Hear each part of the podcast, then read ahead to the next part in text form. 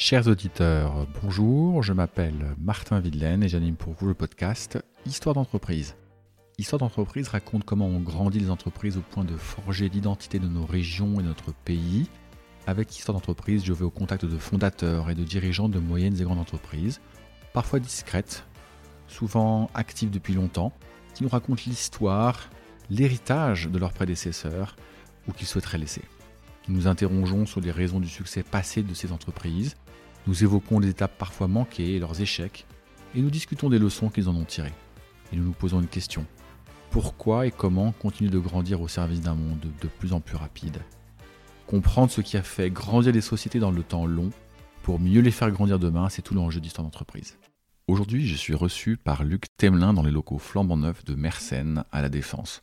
Mersenne est inconnu du grand public et pourtant leurs produits sont partout, dans le train que vous empruntez quotidiennement, dans l'avion qui vous emmène en vacances. Ils sont également dans les produits plus confidentiels mais qui en feront rêver plus d'un, comme le télescope James Webb ou la Mercedes de Hamilton. Ils seront peut-être demain dans les véhicules électriques de tout un chacun, c'est ce que nous nous souhaitons. Mersenne développe des produits hautement technologiques autour du graphite, mais pas que, d'où son nom le carbone lorraine ou le carbone pour les intimes dans le passé. L'histoire de Mersenne commence il y a un peu plus de 120 ans. Reparcourir, ou plutôt tenter de parcourir l'histoire de Mersenne, c'est traverser l'histoire d'une partie de l'industrie française et de quelques grands capitaines d'industrie. Henrion et Ferraz étaient avant tout entrepreneurs et leur nom ne vous évoquera pas grand-chose. Ça devrait être davantage le cas pour Fols ou Cron, qui se succédèrent à la tête de Mersenne avant de prendre les rênes respectivement de PSA, devenu Stellantis et Alstom. On ne devient donc pas patron de Mersenne par hasard, même si Luc évoque souvent la chance dans l'interview qui suit. Luc m'a reçu avec son équipe de communication de la façon la plus chaleureuse qui soit, mais de sa voix grave et de quelques phrases bien senties dans les premières secondes de notre rencontre, j'ai su que Luc fait partie de ces dirigeants qui disent ce qu'ils pensent sans prendre trop de gants. On n'est pas dirigeant sans avoir un caractère fort, je crois pouvoir dire que Luc en a du caractère, et pas qu'un peu. C'est un ingénieur, un vrai, un amoureux des technologies qu'il fait développer, un amoureux des équipes qu'il dirige et un amoureux de l'histoire de son entreprise. Il en est tout simplement fier, mais ne fanfaronne pas non plus. Il en a fallu du temps beaucoup pour que cette ETI de notre patrimoine industriel devienne à ce point avancée technologiquement. Avec Luc, nous plongeons de ce qui a fait et fait encore la force et la beauté de notre industrie, mais aussi dans ce que notre pays ne sait plus aussi bien faire, ou plus du tout, face aux Japonais, aux Américains, aux Allemands ou encore aux Coréens. Les pays se spécialisent, nous rappelle Luc. Écoutez l'histoire de Luc et de Mersenne. Bonjour Luc. Bonjour. Enchanté. Merci d'être venu. Bah, merci de me recevoir dans vos magnifiques euh, nouveaux locaux euh, à la Défense. Alors Mersenne, pour beaucoup de nos auditeurs, euh, c'est pas la société la plus connue de, la Terre. Non. Euh, vous êtes évidemment très très connu dans votre, dans votre secteur, mais ce que je vais vous demander en quelques mots, c'est de présenter Mersenne nos auditeurs pour quelqu'un qui ne connaît pas les produits que vous commercialisez, qui se fasse un peu une idée de, ce que mhm. vous fabriquez, de ce que vous inventez, de ce vous que me demandez le truc le plus dur, le plus difficile euh, du, métier, présenter de manière simple euh, l'entreprise. Il n'y a pas de matière simple à, expliquer ce qu'elle fait. Disons que c'est une entreprise qui est née euh, d'un produit qui est le graphite, donc euh, il y a très très longtemps, avant les années 1900, parce qu'en fait c'est un produit qui était utilisé euh, pour l'éclairage, pour le stockage déjà d'énergie, pour l'électricité. En fait, l'industrie, la, techno, un siècle après, revient un peu dans ce que Mersenne avait fait au départ, et au fur et à mesure des siècles, bah, a évolué, à, ramener autour du graphite des produits de protection électrique, et, il y a eu des fusions, des acquisitions. on va revenir dessus. Donc c'est vraiment un, un ensemble d'événements sur 120 ans. Euh. Alors, je suis pas le. On a fait un livre, hein, mais je suis pas le détendeur de l'histoire de, de, Mersenne. Moi, je me suis intéressé parce qu'il y a des choses rigolotes à, découvrir hein, à travers l'histoire. Euh, vous avez vu vite fait dans le showroom euh, certains anciens produits exposés. et puis on n'est pas des nostalgiques non plus, surtout pas moi. Donc elle nous sert l'histoire, mais voilà, aujourd'hui les produits sont quand même très très différents et surtout les applications technicité, on est dans un autre monde hein, quand même. D'accord. Est-ce que vous pouvez donner quelques idées d'applications de produits qui vont parler à tout un chacun On va retrouver vos, euh, vos ah, technologies. après, il y a les, euh, on, a, on, est, on, est, euh, on est assez fort dans des fusibles industriels, donc tout le monde en a eu dans sa maison, hein, même si ça disparaît dans, les, dans nos maisons, mais dans les usines, il y a toujours des fusibles qui protègent les circuits électriques. Donc, à part un effet de taille, le fusible, vous avez déjà changé chez vous qui fait 2 cm. Là, il en fait 15. Il travaille à plus haute tension. Donc euh, voilà, ça, ça peut parler. Le reste, c'est plus compliqué. Hein. On ne trouve pas les produits euh, Mersenne euh, dans un magasin. Ils sont des produits qui sont utilisés par des industriels, donc ils sont dans leur procédé. Donc, sauf à travailler chez Safran, par exemple, qui fait des moteurs d'avion. Là, vous pouvez voir des produits Mersenne, mais pas le, le grand public. C'est Le produit est inaccessible au grand public. Mais j'ai vu que vous aviez des produits dans les trains, dans les télescopes. Eh oui, mais bon, qui va aller voir ah, sous un siège, sous le plancher Non, non, ils sont pas accessibles. C'est ça qui est frustrant. Ouais. Il y a des beaux produits sur des Formule 1, euh, c'est un petit marché, mais on, est un peu à droite à gauche sur un satellite qui peut s'imaginer qu'il y a un produit Mercedes sur un satellite. Donc euh, c'est frustrant, c'est pas simple euh, à, expliquer parce que quelque part c'est très technique. Donc si vous n'êtes pas un peu ingénieur et vous dites tiens ok j'ai à peu près compris. Et encore ingénieur, ça dépend de quel. Euh, quel ingénieur? Ah oui, oui, oui. c'est pas. Non, non, c'est comme ça, mais c'est bien. Hein. Après, euh, ça rend quelque part l'entreprise un peu mystérieuse, pourquoi pas Ouais, ouais, mais on va, on va revenir un peu sur l'histoire et de son, son, développement, parce que vous parlez d'acquisition, et puis puis il y, a des grands hommes et des grandes femmes qui se sont succédés euh, avant. avant vous. Oui, maintenant il n'y en a plus beaucoup des grands hommes et des grandes femmes, mais avant il y en a eu des super bons. Bah, vous allez nous raconter ça. Et avant qu'on rentre dans l'histoire de, de est-ce que vous pouvez nous vous présenter également un tout petit peu, vous nous dire d'où vous venez, comment vous avez rejoint euh, Mersenne euh, et, et, qu'est-ce qui a fait qu'aujourd'hui vous dirigez le, groupe?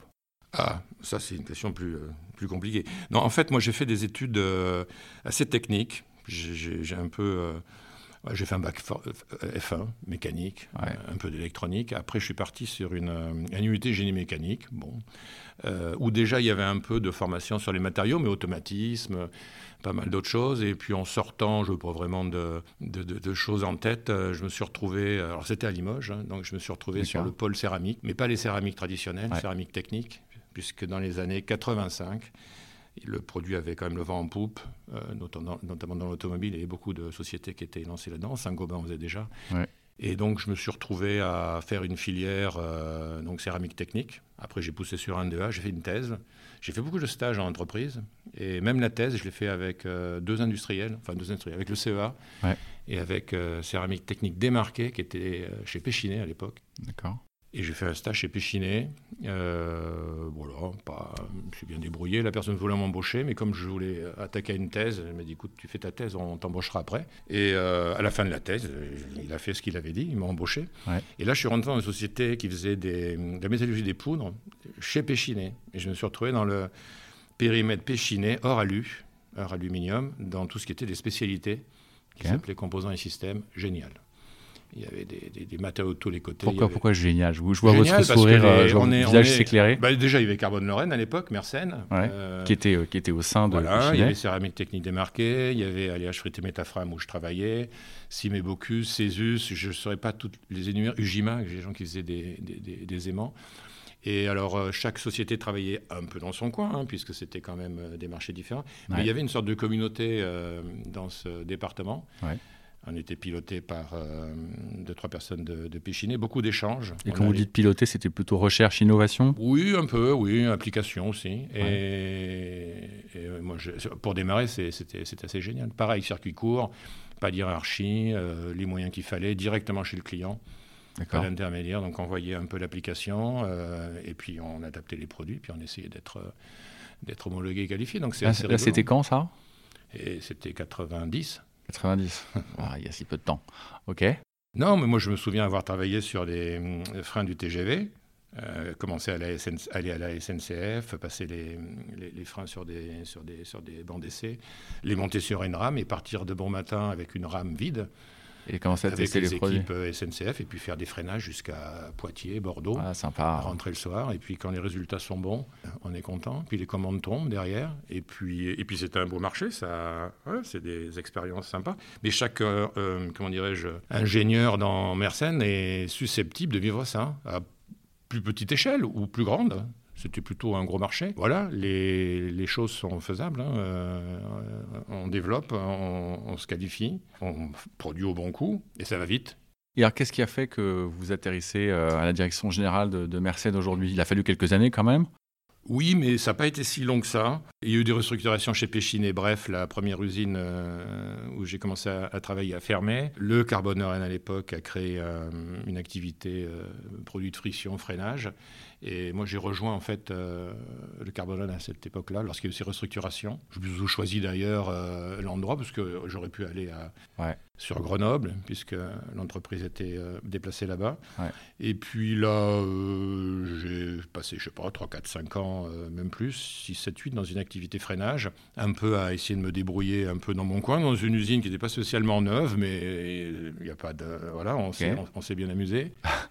Et puis, je ne sais pas comment ça s'explique. L'usine à Mondet a eu besoin d'un directeur d'usine.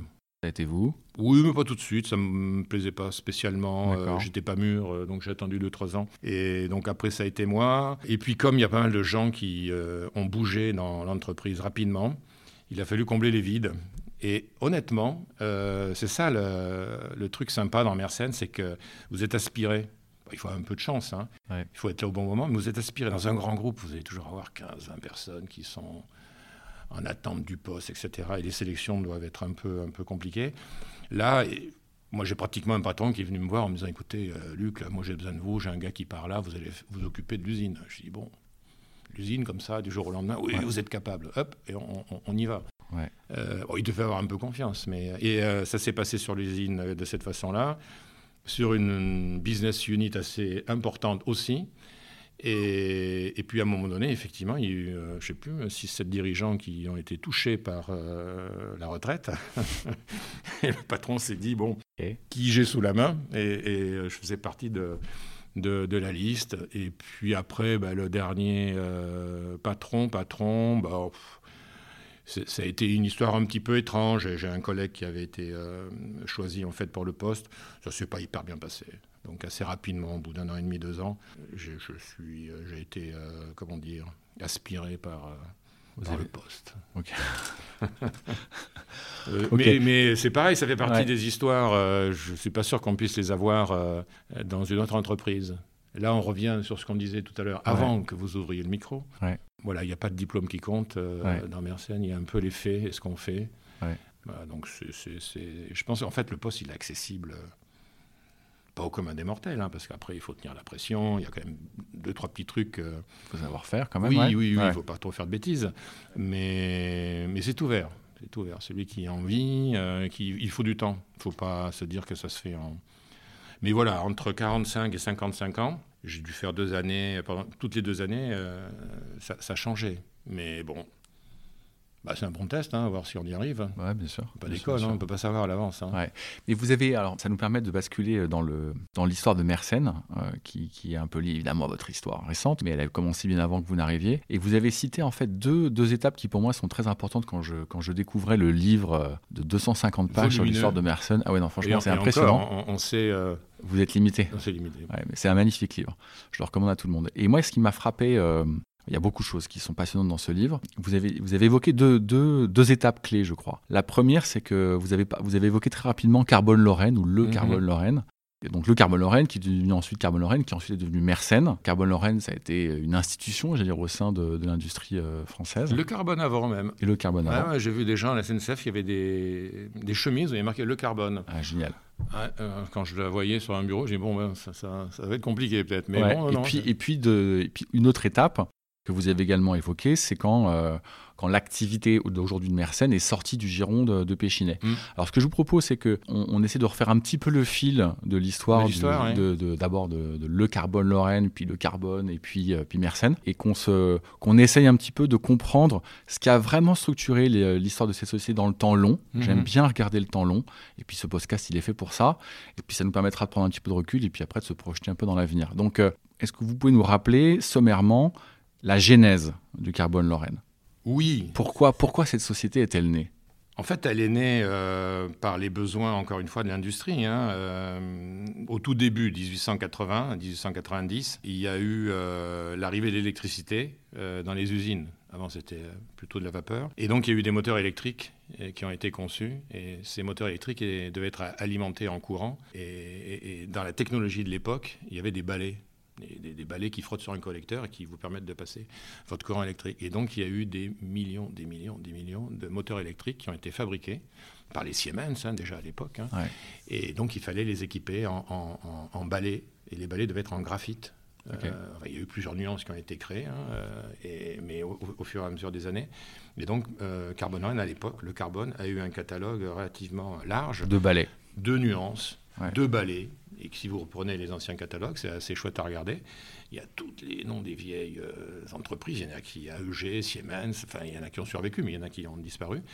Et tout balai confondu. Ça allait du, du, balai pour très très gros moteurs, euh, pour des génératrices, des moteurs d'acierie, à des petits moteurs, à commencer après, dans les années 20, pour équiper les démarreurs et l'auto.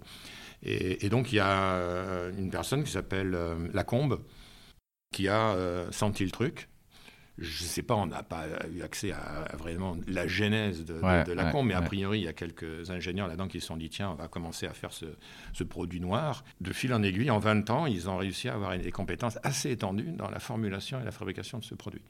Et, euh, et plus ça allait, plus l'industrie a été demandeuse. On s'est rendu compte qu'en faisant passer de l'électricité dans des charbons, en les mettant en contact, ça faisait un, arc électrique. Donc euh, toutes les villes ont été éclairées avec ça euh, avant 1900. Hein.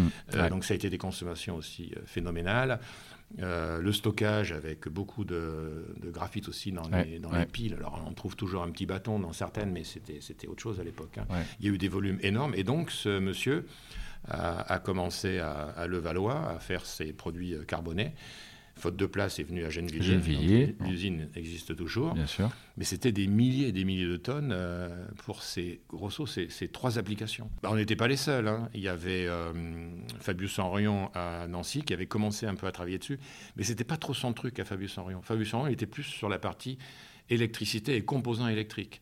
Un catalogue de Fabius Orion, c'est le catalogue de chez Legrand ou de Schneider, enfin, hors euh, numérique, hein, dans ce qui est composants euh, électromécaniques.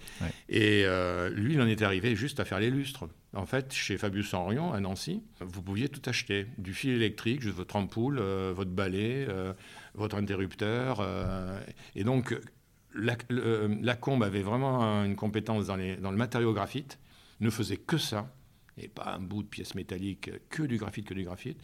Et Fabius Henrion, lui, avait un petit euh, secteur euh, graphite, mais un secteur énorme de diversification d'offres de, globales euh, sur tout ce qui était électrique. Alors ça, ça... Donc deux sociétés, deux hommes Exactement. Un très international, la Combe, dès 1900, filiale à New York, en, en, Allemagne, à Londres. L'autre très lorrain j'ai jamais dû mettre les pieds aux États-Unis. Hein. Alors, de fil en aiguille, euh, évidemment, les, les, marchands ont un peu évolué, mais peu ou prou jusqu'aux années 30, c'était à peu près tous les mêmes. Sauf que Fabius Orion lui a eu des, enfin, a donné à, arrêter de, gérer l'entreprise et l'a vendu par morceaux. Donc, ce qui était très très électrique, des génératrices, lui. Je crois que c'est parti dans une boîte qui a dû être absorbée, je ne sais pas, 30 ans après par Alstom. Ça doit être marqué quelque part dans le livre.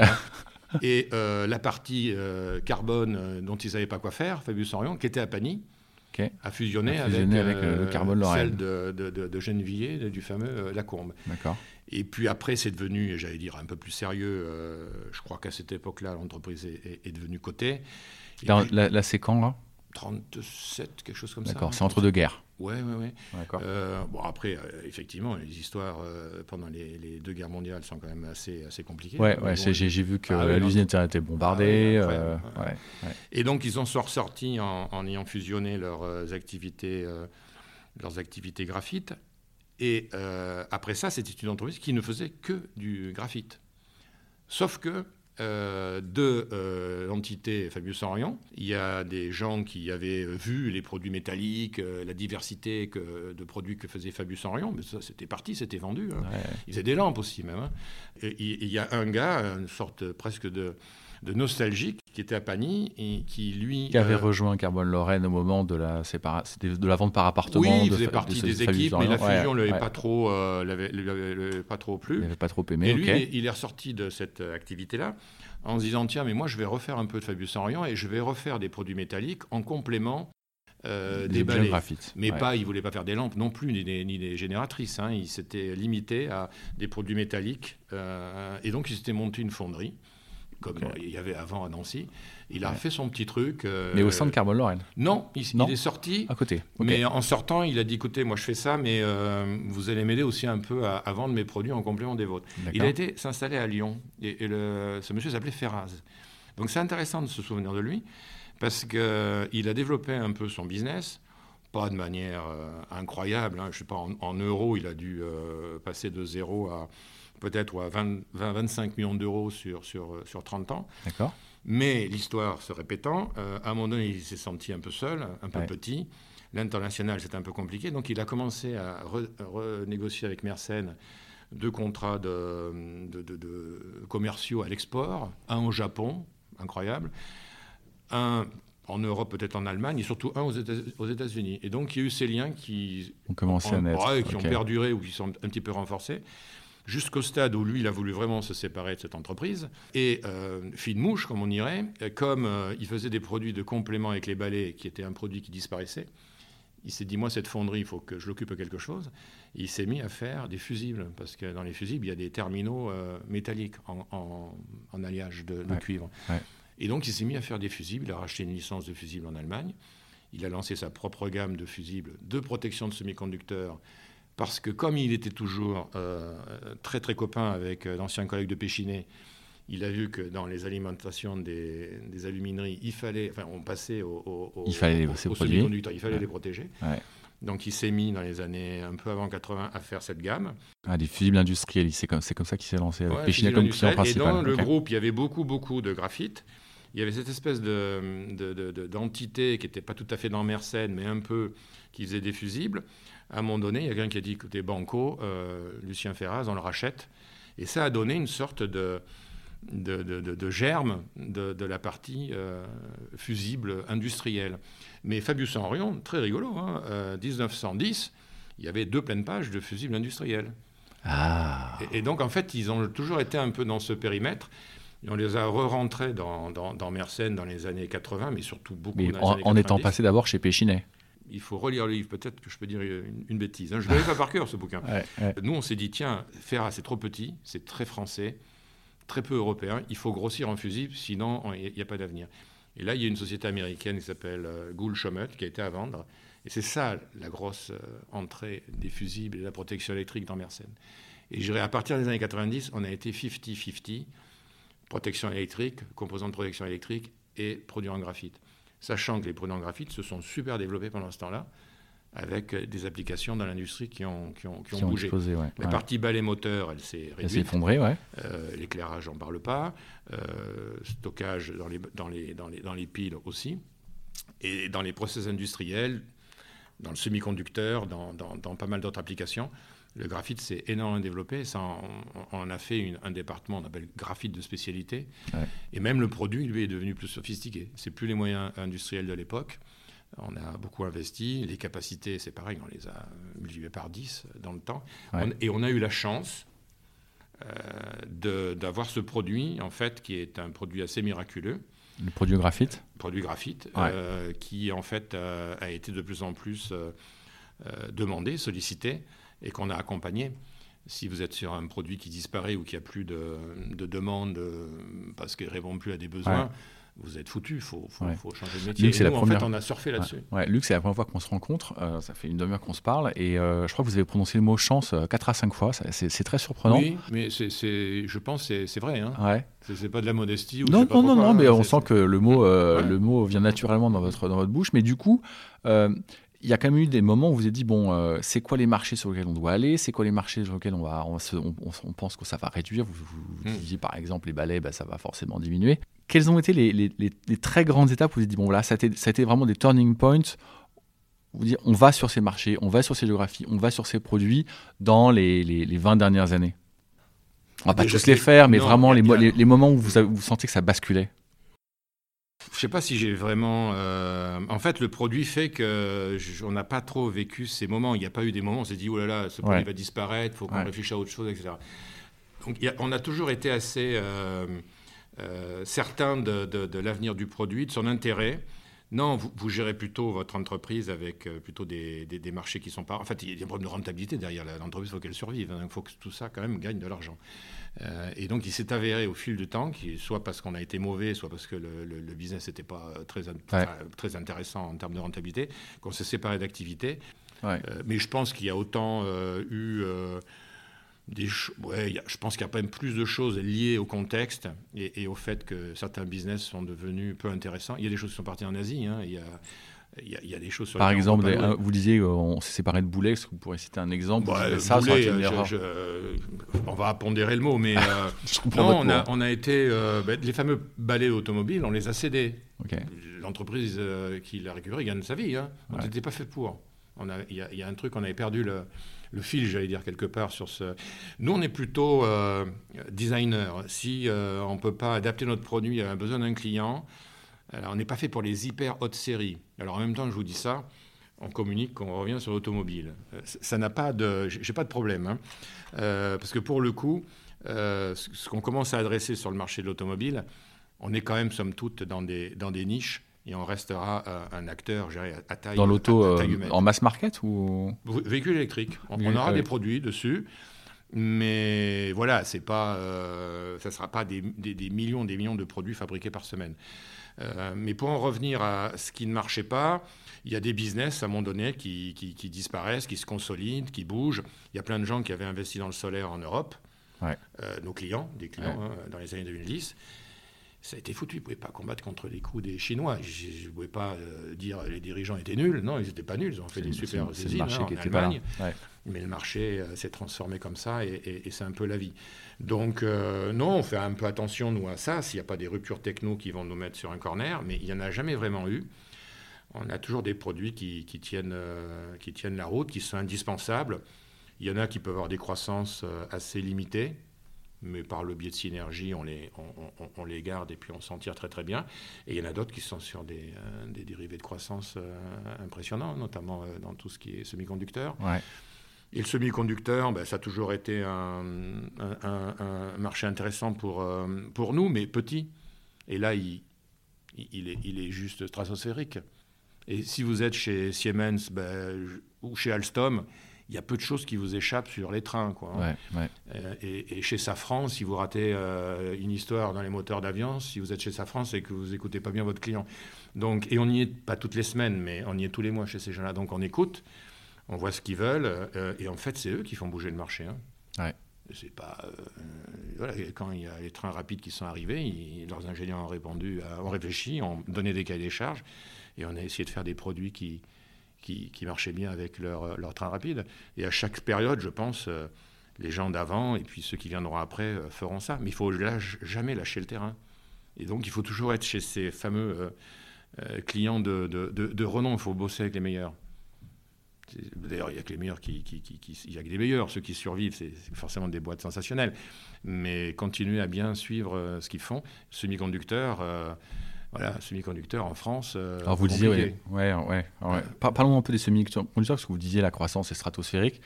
Euh, et en même temps, vous dites en France euh, compliqué. Est-ce que vous pouvez en dire un tout petit peu plus sur cet exemple bien précis d'un marché où, sur lequel vous êtes vraiment bien positionné, qui grandit, qui explose Et puis en même temps, vous dites, oui, mais en France. il n'y a pas de fab. Ouais. Bah, il y en a les deux, trois. Ouais. Donc voilà, c'est tout. et donc, avec simplement, si vous êtes français, vous n'êtes pas dans le semi-conducteur. D'abord, entre parenthèses, les fabs elles achètent des produits qualifiés par les OEM qui sont américains. Donc, si vous n'êtes pas aux États-Unis, que vous ne qualifiez pas vos produits euh, chez les gens qui font les machines aux US, c'est foutu. Vous n'arriverez pas dans une fab en disant écoutez, euh, d'abord, vous ne savez pas ce qui s'y passe dans une fab si euh, vous ne travaillez pas avec l'OEM. Donc, nous, on a ça c'est qu'on est lié à des OEM qui, oui, principalement sont aux États-Unis. Il y en a aussi au Japon. On est moins lié euh, avec, les Japonais, les, Américains. Il y a quelques fabricants d'équipements semi-conducteurs en Europe. Voilà. Euh, et, mais honnêtement, quand vous avez des OIM euh, dans votre pays d'origine, vous êtes fort. nous, on a des concurrents japonais dans la partie graphite. Ils sont meilleurs que nous dans une certaine partie des semi-conducteurs. Ils sont les deux plus gros acteurs du monde. Donc, ils travaillent avec eux depuis qu'ils sont nés. Euh, nous, là, on, parle du carbure silicium, je ne sais pas si ça vous dit quelque chose. Euh, on est avec euh, le numéro 1 depuis 30-35 ans. On n'est pas la porte à côté, mais pas très loin. Donc on a des ingénieurs qui travaillent avec eux depuis très très longtemps. Et ça, ça fait que vous êtes forcément attiré par ce client, vous êtes numéro 1. Et quand le business se développe, que d'autres y arrivent, vous demandent des produits, vous les avez. Et ça va super vite. Quand nous, il y a une fab qui se monte euh, en Chine ou en Corée, qui a les machines X ou les machines Y, qu'on équipe par ailleurs, ben, on dit écoutez, euh, oui, on vous, on, vous, livre. et ça prend juste euh, six mois. Si vous n'avez pas de, de, bureau, que vous n'êtes pas qualifié, mais 100 ans après, vous êtes toujours à zéro. Donc il faut être là tout au départ. Et nous, il faut qu'on lâche rien, parce que sinon, nos successeurs auront à ramer derrière si on ne prend pas des qualifications, on n'est pas sur place. Donc en fait, c'est, une, enfin, on se passe le relais tous hein, dans, l'entreprise, hein, et puis il faut que ça dure. Et alors pourquoi vous disiez euh, il faut avoir faut être prêt, faut être qualifié par les OEM aux États-Unis? Pourquoi est-ce qu'on n'a pas de fab typiquement de semi-conducteurs en France? Euh, bah, il y a dû y en avoir un peu plus que maintenant. Elles ont, elles ont disparu. Voilà. Puis c'est une question aussi de, je pense, de spirit. Hein. Je ne vais pas faire de, de, sociologie, euh, mais voilà, c'est tout. On a, il y, a des endroits en effort hein, euh, en, France, hein, euh, mais là, c'est pas trop notre truc. Alors évidemment, il y a un super endroit autour de Grenoble avec le Leti, Soitec, ST. Mais enfin, ST, ils ont aussi des grosses usines. à l'étranger. Hein, donc, Soitec a une belle usine, mais c'est pas. Voilà, quand on va chez un Coréen ou qu'on voit une usine de, TSMC, il n'y a pas de, y a pas photo. Il n'y a pas photo. Non, non, c'est des mastodontes. C'est dingue de vouloir euh, imaginer qu'on euh, qu'on les rattrape. Ils sont hyper spécialisés. Donc non, non, c'est. Euh, vous, vous pensez que sur ces, typiquement sur des technologies comme celle-ci, sur certains pans de l'industrie, le rattrapage, il est, il est, il est, impossible ou il est très loin d'être impossible? Oui, il est impossible, oui. Enfin, à, une échéance humaine. Ouais. C'est des moyens. Euh, des, gens sur place qualifiés. Non, mais ça, ça, n'est pas comme ça. Ça prend des années et des années. Ou alors, il faut que le pays mette les moyens. Les Coréens, je pense qu'ils ont fait ça. Hein. Beaucoup d'énergie à, monter des, industries spécifiques, mais quand même euh, plutôt autour du semi-conducteur. Hein. Euh, on ne les voit pas partout non plus, les Coréens. Et leur train rapide, c'est Alstom qui l'a fait quand même. Hein. Donc voilà, il n'y a pas de grands acteurs dans le domaine électrique en, Corée. Euh, non, on voit quand même que les pays ne euh, peuvent pas tout faire, donc euh, ils se spécialisent. Ouais. Bon, donc on vous voit tirer par un certain nombre de marchés, on a, on a cité un à l'instant. Est-ce que vous avez l'impression aussi que dans ces années où, où s'est clairement transformé, c'est une transformation quotidienne quand on vous écoute, en suivant vos, marchés, vos clients. Est-ce que vous avez le sentiment qu'il y a eu un moment donné aussi où tel marché, tel produit, vous auriez souhaité y entrer, vous auriez souhaité le développer, et puis finalement, bah, ça n'a pas été une grande réussite, et, les leçons que vous en avez tirées? On n'a pas vraiment d'exemple d'un produit une application qu'on a ratée. Euh, on peut arriver euh, derrière un concurrent. Ouais. Euh, on n'a jamais été forcément les, premiers. D'abord, encore une fois, c'est normal. On ne peut pas tout adresser en. On est 7000 hein, euh, sur, euh, Dans le monde, au, monde, hein, pas, en France. Donc, donc c'est un peu compliqué d'être partout. Mais globalement, non, on n'a on a, on a, on a pas trop raté de choses. Et de la même manière, on a des concurrents qui arrivent des fois 2-3 ans derrière nous et puis qui finissent par raccrocher le wagon et être seconde source. En général, les clients ont besoin de deux, euh, fournisseurs. fournisseurs. Il n'y a pas eu d'invention géniale non plus. On est toujours, euh, voilà, souvent, il y a quelques produits concurrents qu'on aimerait avoir dans notre catalogue, qu'on n'arrive pas forcément tout à fait à faire parce que c'est pas, c'est très technique. Et il y, a, toujours, euh, voilà, les, produits ne sont pas forcément tous interchangeables, mais il n'y a pas de gros regrets. Il n'y a pas de choses qu'on a faites qui se soient transformées en catastrophe, de gros ratés. Non, parce que je ne pense pas qu'il y ait de, de, méga bêtises à faire. il y a toujours quelques-unes à faire quand même. Mais... Si, c'est possible. Euh, c'est pas trop compliqué de faire des bêtises. Lorsqu'on est à peu près raisonné, en, fait, on est canalisé. C'est presque une sorte de danse imposée, le B2B. Vous ne pouvez pas passer, jumper au-dessus de votre client. D'abord, c'est lui qui sait euh, ce qu'il va vendre, c'est lui qui a le pouvoir de vendre. Donc, euh, vous l'écoutez.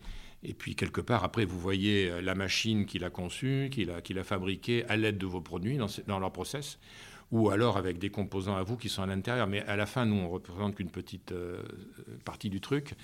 Et après, c'est, c'est, son, c'est son, produit qui, qui, qui, est driver. On disait avant, avant de, brancher le micro que vous réalisiez, je crois, 92% de votre chiffre d'affaires international, je ne me trompe pas, c'est ça? 8% en France, donc vous êtes devenu une entreprise plus que globale. Qu'est-ce qui fait qu'une entreprise comme la vôtre, euh, née en France, euh, s'étant lancée un peu en France, on a bien compris que l'un des fondateurs mmh. avait déjà, euh, il, dès 1900, de planter des graines mmh. internationales, fait qu'aujourd'hui vous êtes devenu, enfin votre marché français c'est un marché minoritaire.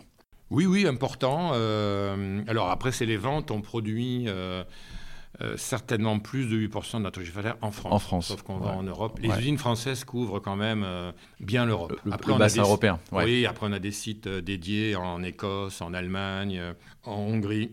voilà. Mais, donc, voilà, la zone européenne est, fait vivre les sites français. C'est ça qui est déjà important à l'échelle européenne. Après, les usines françaises fabriquent pratiquement rien pour les États-Unis.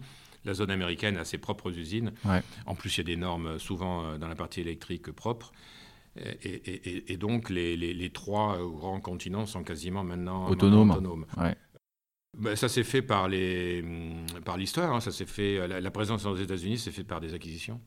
On a acheté une, grosse entreprise qui était euh, pas en faillite, mais pas en très grande forme dans les années 90, qui faisait du graphite. Donc on a jumelé euh, les activités France avec, avec celle-ci. Euh, je vais euh, réutiliser le mot chance.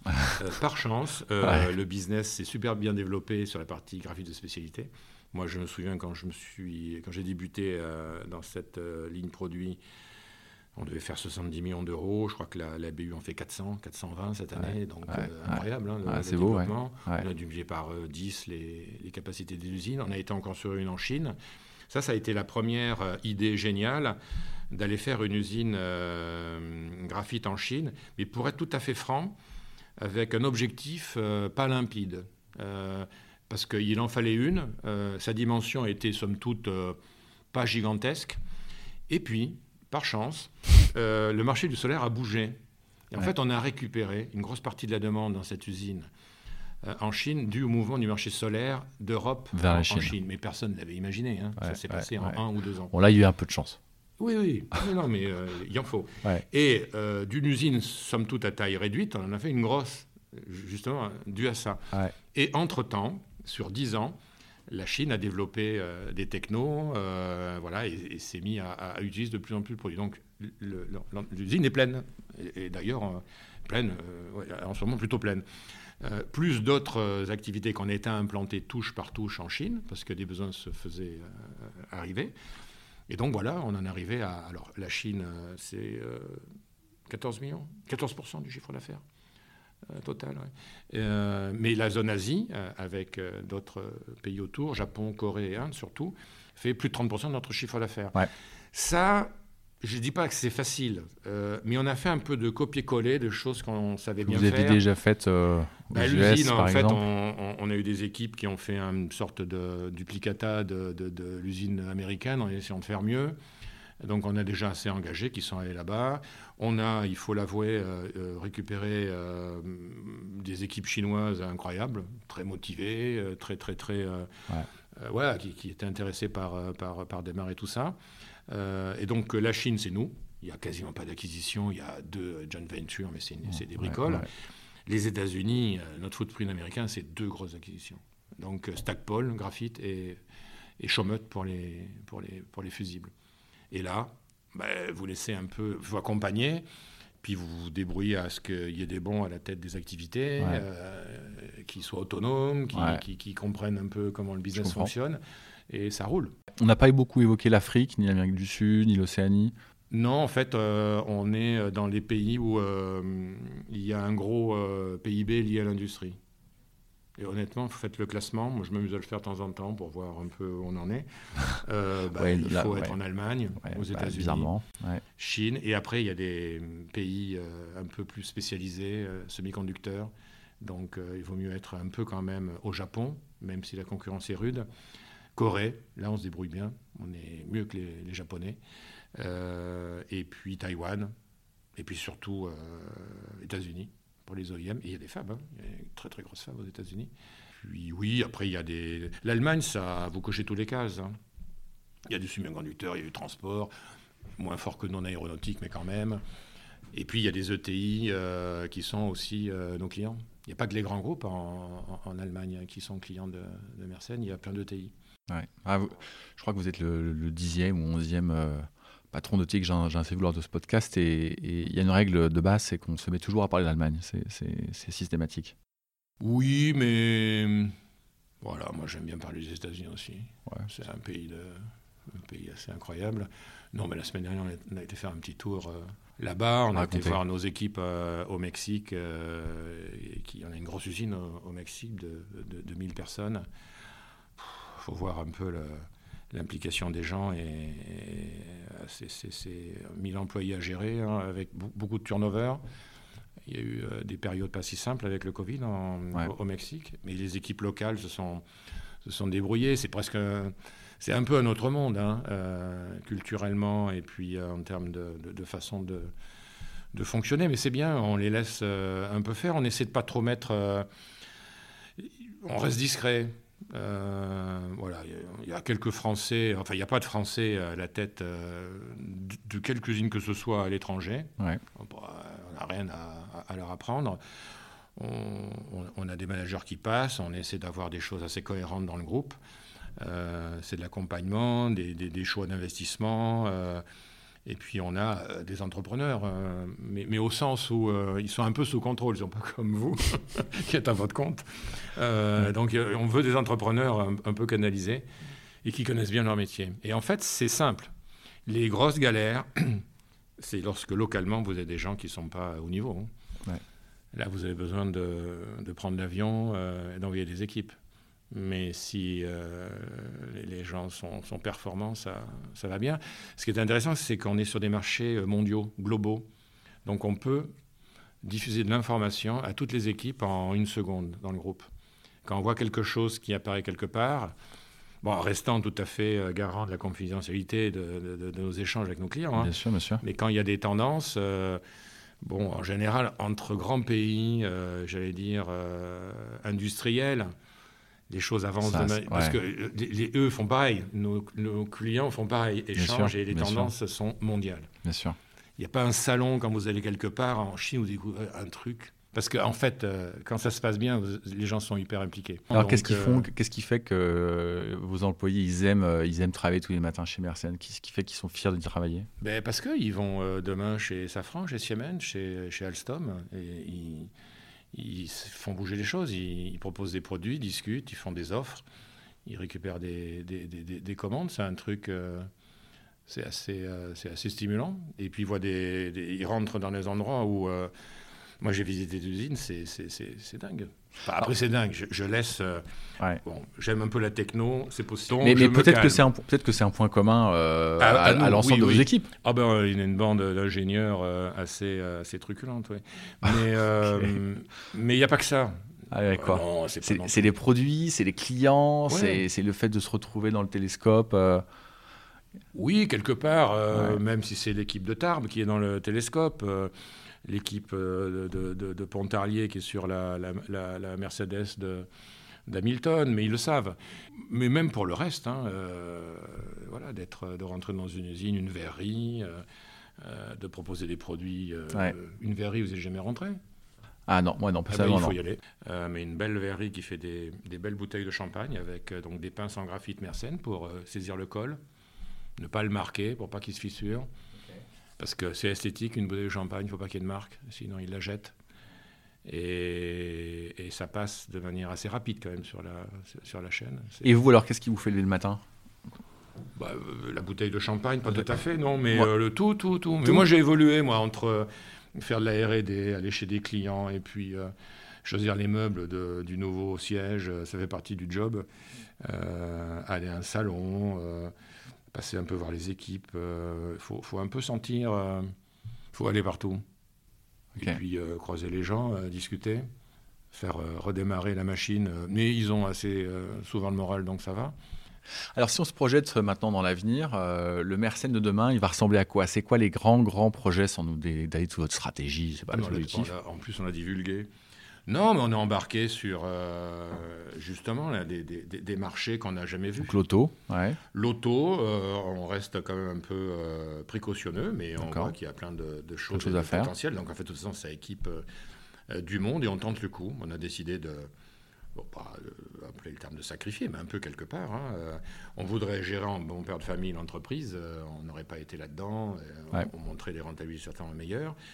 Donc euh, là, on tente le coup, on a des produits euh, bien positionnés. Il y a des endroits, on se demande si. L'auto, je vous coupe, l'auto, vous disiez que c'est l'auto électrique. Hein oui.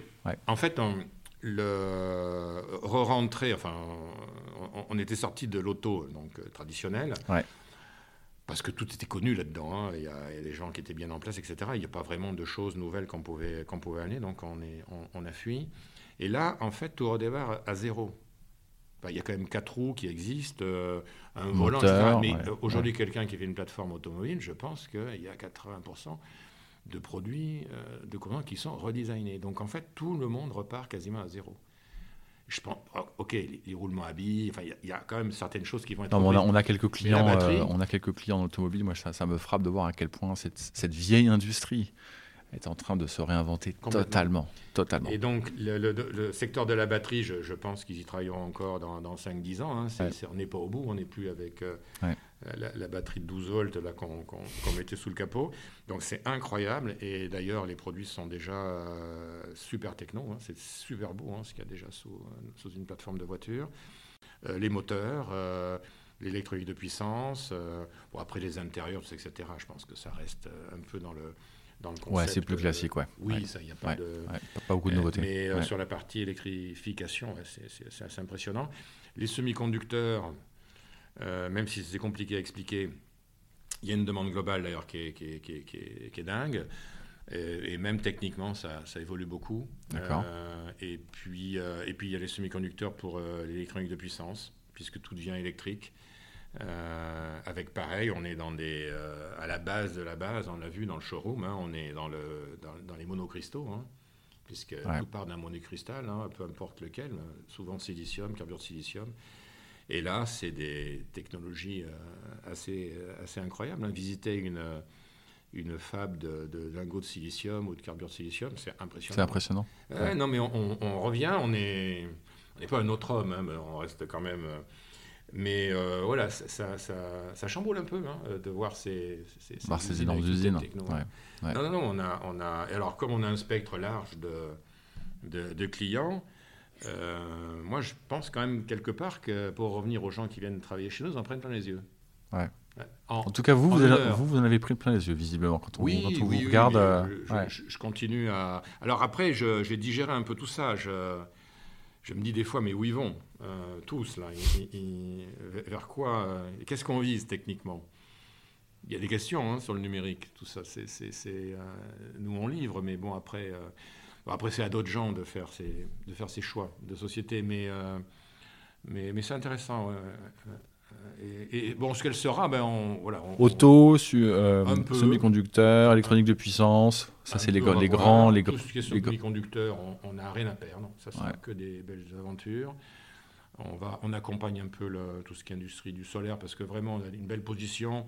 On a un bel outil industriel en Chine, autant que le business en profite et, que nous aussi.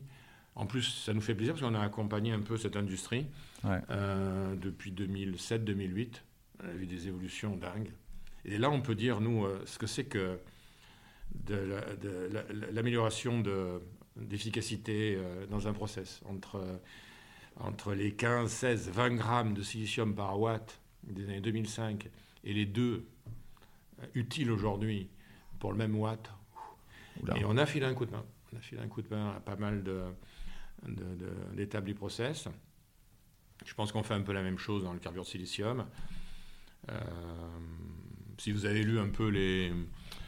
Si vous avez lu un peu nos annonces, là, on a, on a entamé un projet aussi avec Soitec.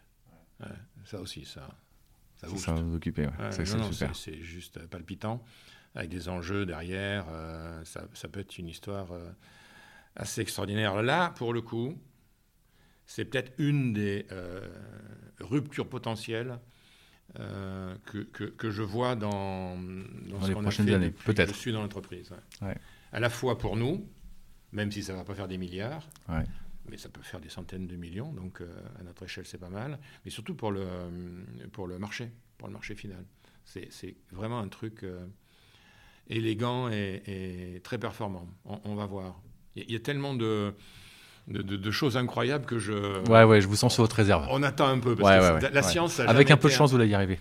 Je crois qu'il faut qu'elle soit avec nous ce coup-ci. ok. Euh, alors, euh, je vous disais en, préparant cet entretien que euh, l'objectif de ce podcast aussi, c'est un peu de se projeter dans l'avenir, pas seulement pour, pour Mersenne, mais pour l'ensemble des ETI. Et, je vous disais, ben, nous, on, réfléchit un tout petit peu à comment faire en sorte que ces ETI grandissent. Et puis vous m'avez, dit, hors antenne, j'allais dire, vous savez, nous, nous on ne demande rien. Hein. Nous, on ne demande rien, on est dans notre truc, on, avance, on va voir les clients. Et puis, puis voilà, j'ai, beaucoup aimé. mais il faut quand même que je vous pose la question Qu'est-ce qu'on peut faire en France de manière générique, pas seulement pour Mersenne, pour que des ETI comme la vôtre ou d'autres continuent de grandir depuis la France, qui est après exporté partout dans le monde, mais que, que les ETI deviennent un outil économique euh, au service du pays, grandissent, créent des emplois, etc. Euh, bah, ça dépend sur quel business vous êtes. Hein. Euh, déjà, moi, je, pense qu'il y a une grande différence entre les entreprises qui vendent leurs produits directement sur le marché, on peut être ETI en vendant des, des, produits dans un, dans un, magasin ou dans un... Quand vous dites sur le marché en France, c'est ça Oui, en France.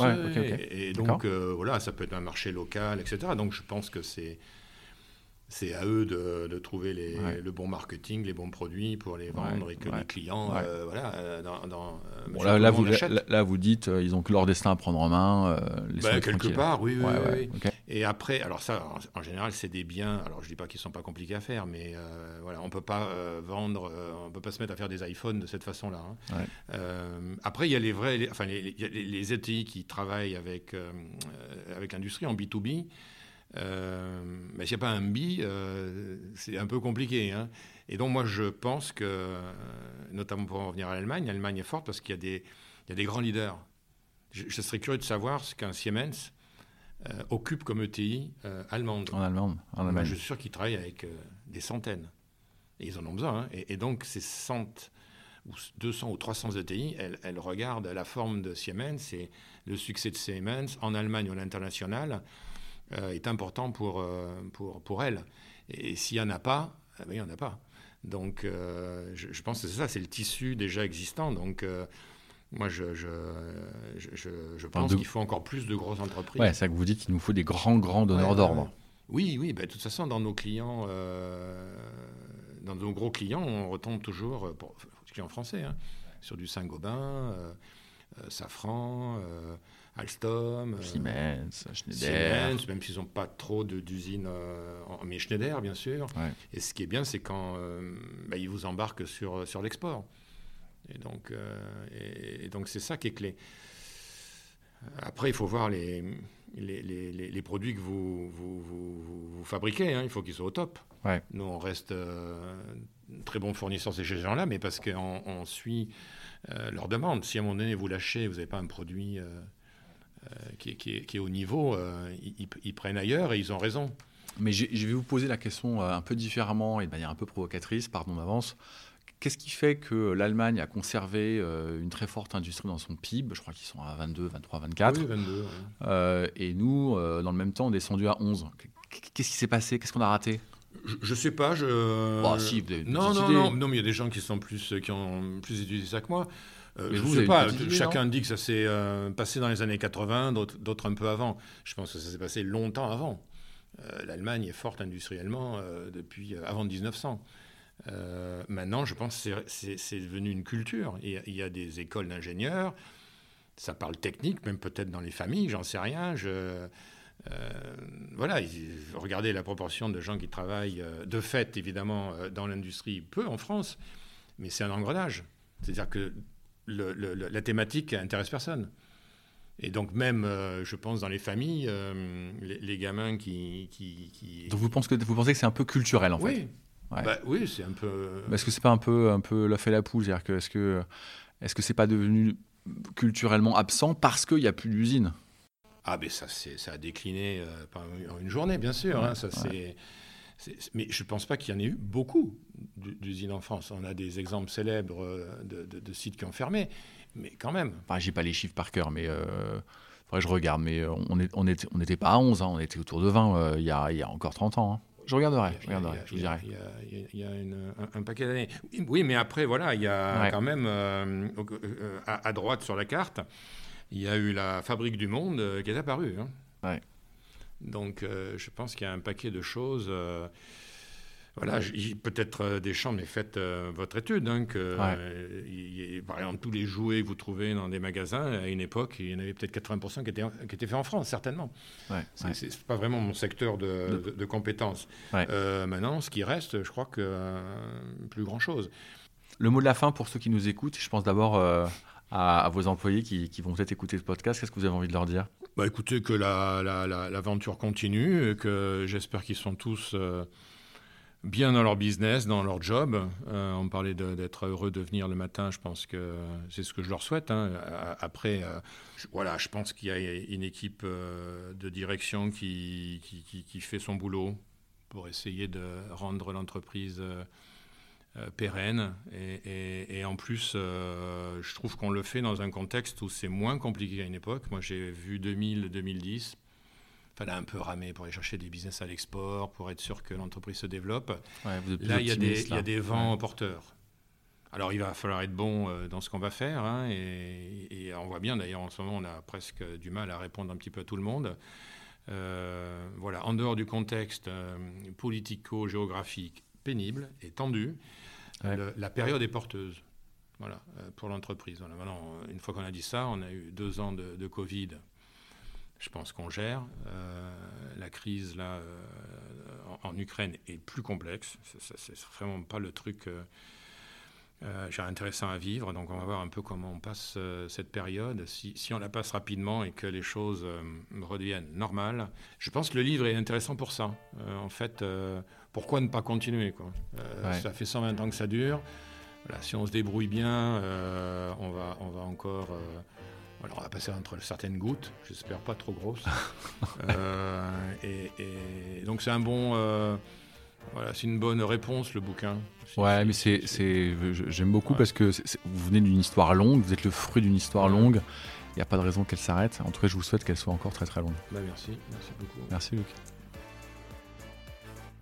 Merci d'avoir écouté Luc et d'avoir découvert l'histoire de Mersenne. Si cette nouvelle interview vous a plu, parlez-en autour de vous, n'hésitez pas à m'écrire sur LinkedIn pour me faire part de vos suggestions ou à me proposer un autre invité à rencontrer. Plus que jamais, s'il vous plaît, notez 5 étoiles de podcast sur toute votre plateforme d'écoute, ou rédigez un avis et surtout, surtout, parlez-en autour de vous. Toutes les histoires d'entreprise sont également disponibles sur le site de bluebirds.partners, site de la communauté d'indépendants que j'anime et qui conseille ou remplace des dirigeants. C'est toujours pour moi un immense plaisir de vous faire découvrir des sociétés sous un jour nouveau J'espère que vous en tirerez le même plaisir. Encore merci merci pour votre soutien et à très bientôt.